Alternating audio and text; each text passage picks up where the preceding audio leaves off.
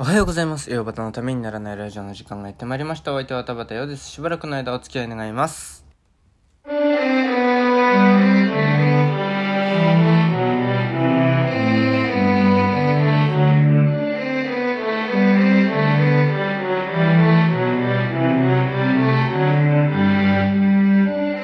はい、改めましておはようございます。田畑よです。えーと、実はこれテイク2なんですね。えーと、どういうことかっていうと、あのテイク1で、あの、ジブリの私の前にも多分喋ったと思うんですけども、えー風立ちぬっていう映画がすごく好きで、で、周りに賛同してくれる人がいなくってっていうので、なんかすごく、あの風立ちぬのどこが好きなのかっていうのを延々と喋ってたんですけど、面白くないなと思って、えー、これはなんか違うなと思って、えー、今テイク2です。で、なんかもうちょっとなんか、おもし、お面白く、こっちの方が面白くなるっていう確信はあんま持ってないんですけども、なんか途中で違うなって思っちゃったんで、えーもうちょっとなんかまとまってから話せるようにしようと思います。まとまるのかどうかはよくわかんないんですよね。なんか、うん、あ多分あの手のね、あのよ、あのいいとか悪いとかじゃなくって、っていう、あの燃え尽きるみたいな、そういう、やりきるみたいなね、何かに見せられて、こう、頑張ってやりきるみたいなものが多分好きなんですよ。又吉直樹の、えー、火花も同様ですけど、同様に好きなんですけども、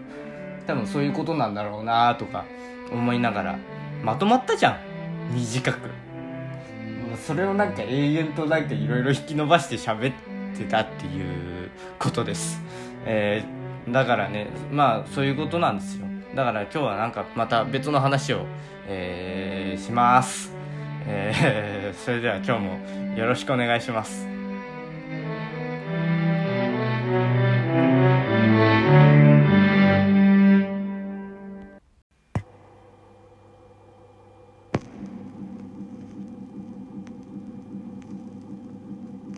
ウヨバタプレゼンツためにならないラディオ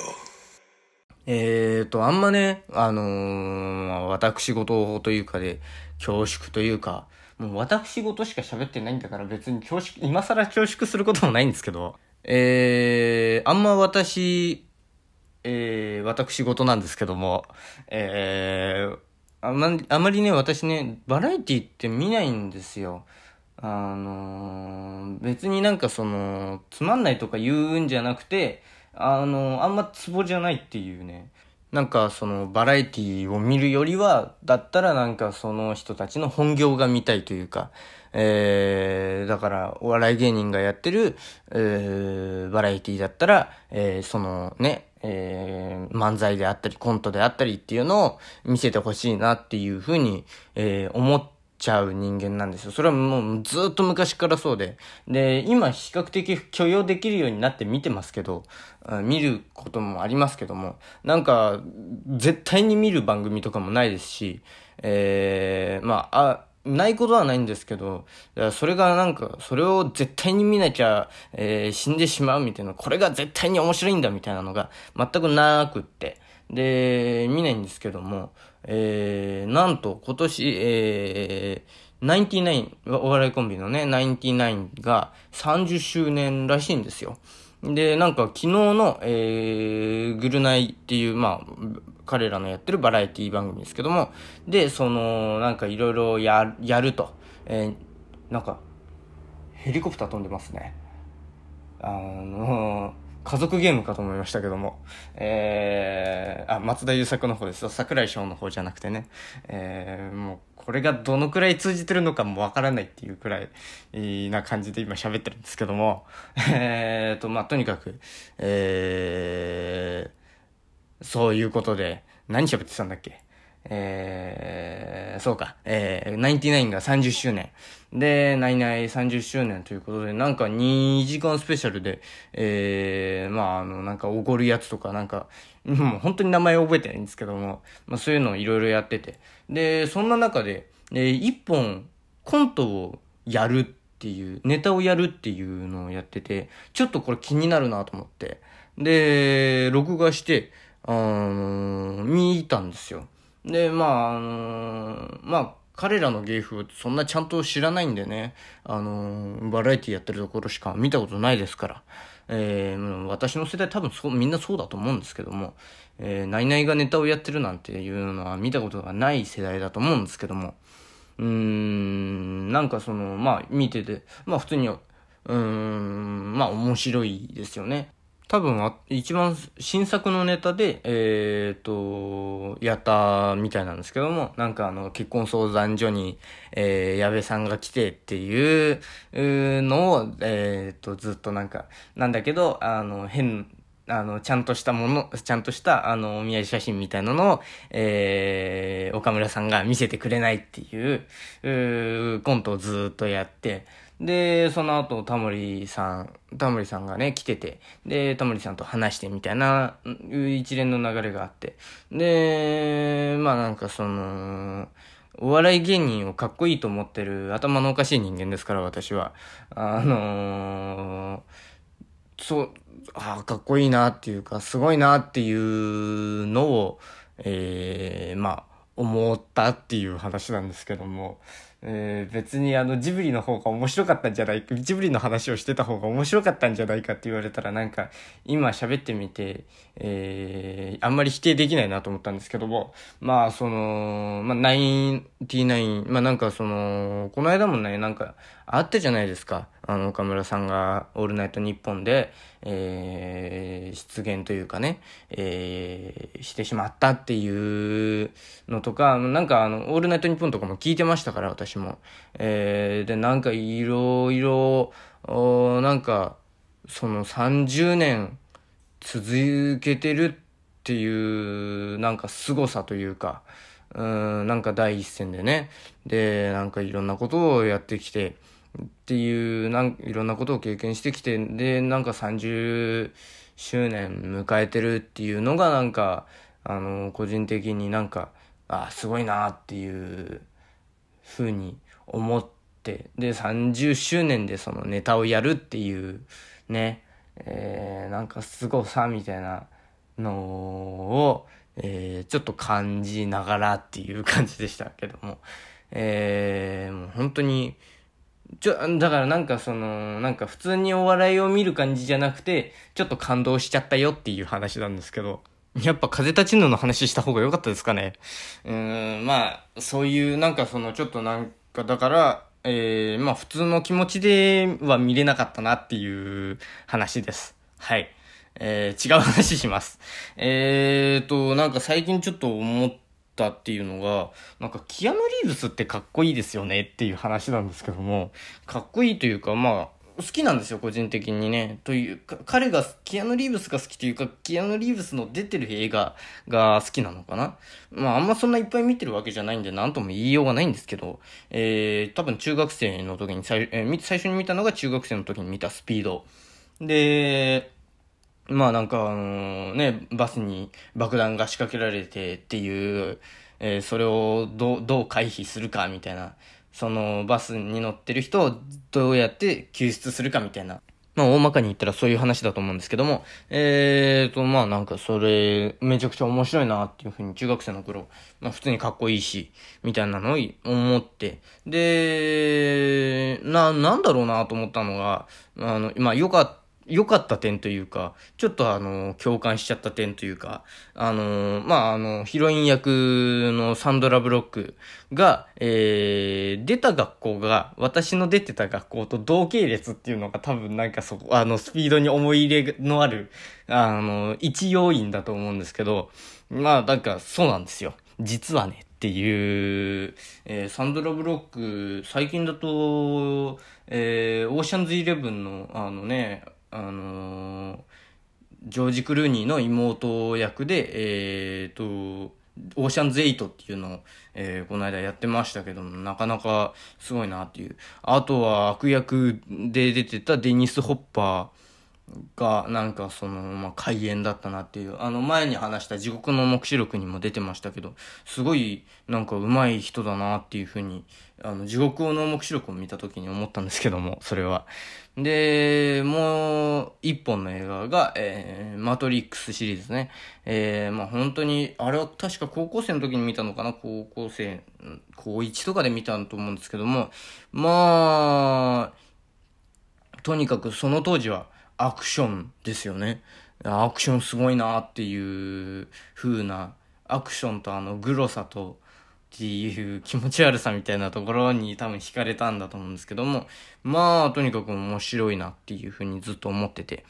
で、まあなんか役者もね、えー、すごいいいし、えー、話も。だから、まあとにかく多分、まあマトリックスに関してはアクションなんでしょうね。えー、まあ私の中では。だあんな、ああいうの、あそこまでなんかぶっ飛んじゃってるアクションってなかなか見れないじゃないですか。あの、なんか撃ってドーンみたいなのはあるけど、あの、銃弾を止めるとか、あのね、その、まあ発想もすごいですしね。えー、なん、なんていうか、その点がなんかめちゃくちゃ面白かったなっていう、だから多分世界観も含めてアクションが良かったなっていうふうに多分思っ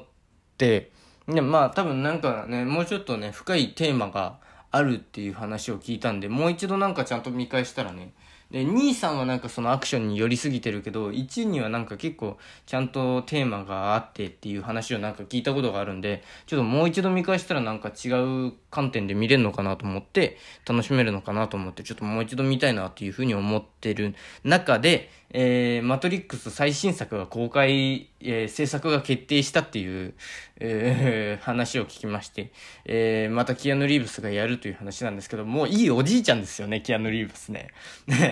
すごいなっていうね、ふうに思った、思ってるんですけども、あと、もう一つ、えー、キアヌ・リーブス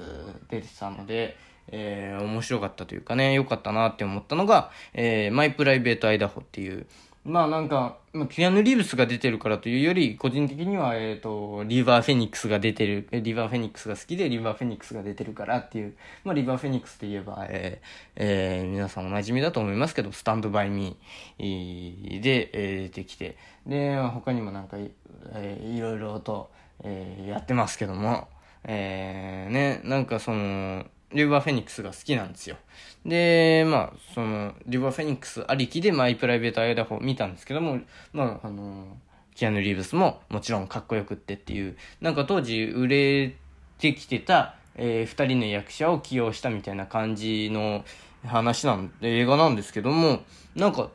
あのー、日本だったら絶対にそんなあの、その二人を起用してこんな映画は作んないだろうな、みたいな感じの、なんか、あの、おしゃれさというか、えー、ちょっと渋いか、渋いとはちょっと違うのかな。なんかあの、世界観独特な感じのね、えー、監督がガス・ワンサントで、えー、もう主人公リバー・フェニックスの設定がなんか、あのー、おかしいというかね、えー、えー、ナルコレプシーっていう病気なんですよ。発作性睡眠っていう、なんかあの、奇病にかかってるっていう設定で、なんかあの、その、あの、寝ちゃ、あの、いきなり寝ちゃうんですけど、そのたびにあの、キアヌ・リーブスが助けに来るみたいなのが、描写が何度かあったりして、で、なんか、日本で売れ、あの、売れ始めてる役者を使うとこんな映画にはならないだろうなみたいな風なことを思いながら、えー、ね、えー、見て、もちろん話の内容も面白くて、イケメンが揃ってて、みたいな。えー、まあ個人的に。えー、だからキアヌ・リーブスの出てる映画で、私は外したことがないんですよ。個人的にね。どれも面白いなっていうふうに、えー、見てるんですけども、えー、まあ、そ、まあ、あの、印象に残ってるのがその3つで、多分もうちょっと見てるんじゃないかなと思うんですけども、えー、そんな中で、えー、まあ、最近だと、ジョン・ウィックですか。えー、まあ見てないんですけども、えーと、まあ聞いた話によると、えーと、まあ、えー、優秀な、えー、殺し屋で、えー、す、凄腕の殺し屋なのか。凄腕の殺し屋なんだけど、えー、ある時、えー、政府を敵に回すみたいなね。えー、まあ、スパイものだとあるあるかなっていう、ボーンシリーズとかもそう、そういう感じだったと思うんですけども、えー、ジェイソン・ボーンシリーズですね。えーと、まあ、そんな感じだったのかななんていうふうに思ったんですけども、まあ、あの、その、アクションのレベルがね、まあ、あの、いわゆる映画のアクションみたいな感じなんでしょうね。ジョン・ウィックの方は。うん、ありえないアクション。ありえないって言っちゃいけないんだろうけど、ありえないアクション。うん、みたいな。じゃやりすぎやりすぎみたいなね。えー、いうものだと思うんですけども、まあ、あの年でアクションやってるのすごいなっていうのと、で、まあ、なんで、まあ、とにかくブチ切れて殺しまくるみたいなね、えー、そういう話らしいんですけども、その動機が、飼い犬を殺されたっていう、それでブチ切れちゃってっていう話なんですよね。で、聞いた話だと。だからいい、あのー、で、まあなんか、えー、最後の一人まで、えー、やりまくるみたいな、そういう映画だと思うんですけども、あのー、まあ見てないんでね、えー、見てないなりに、えー、思ったことを言うと、えー、とにかく、えー、人の、あのー、飼い犬は殺さないようにしようっていう、間違っても殺しちゃいけないなっていうふうに、えー、なんとなく、えー、最近思ってます。よばたのためにならない。のためにならないラジオ。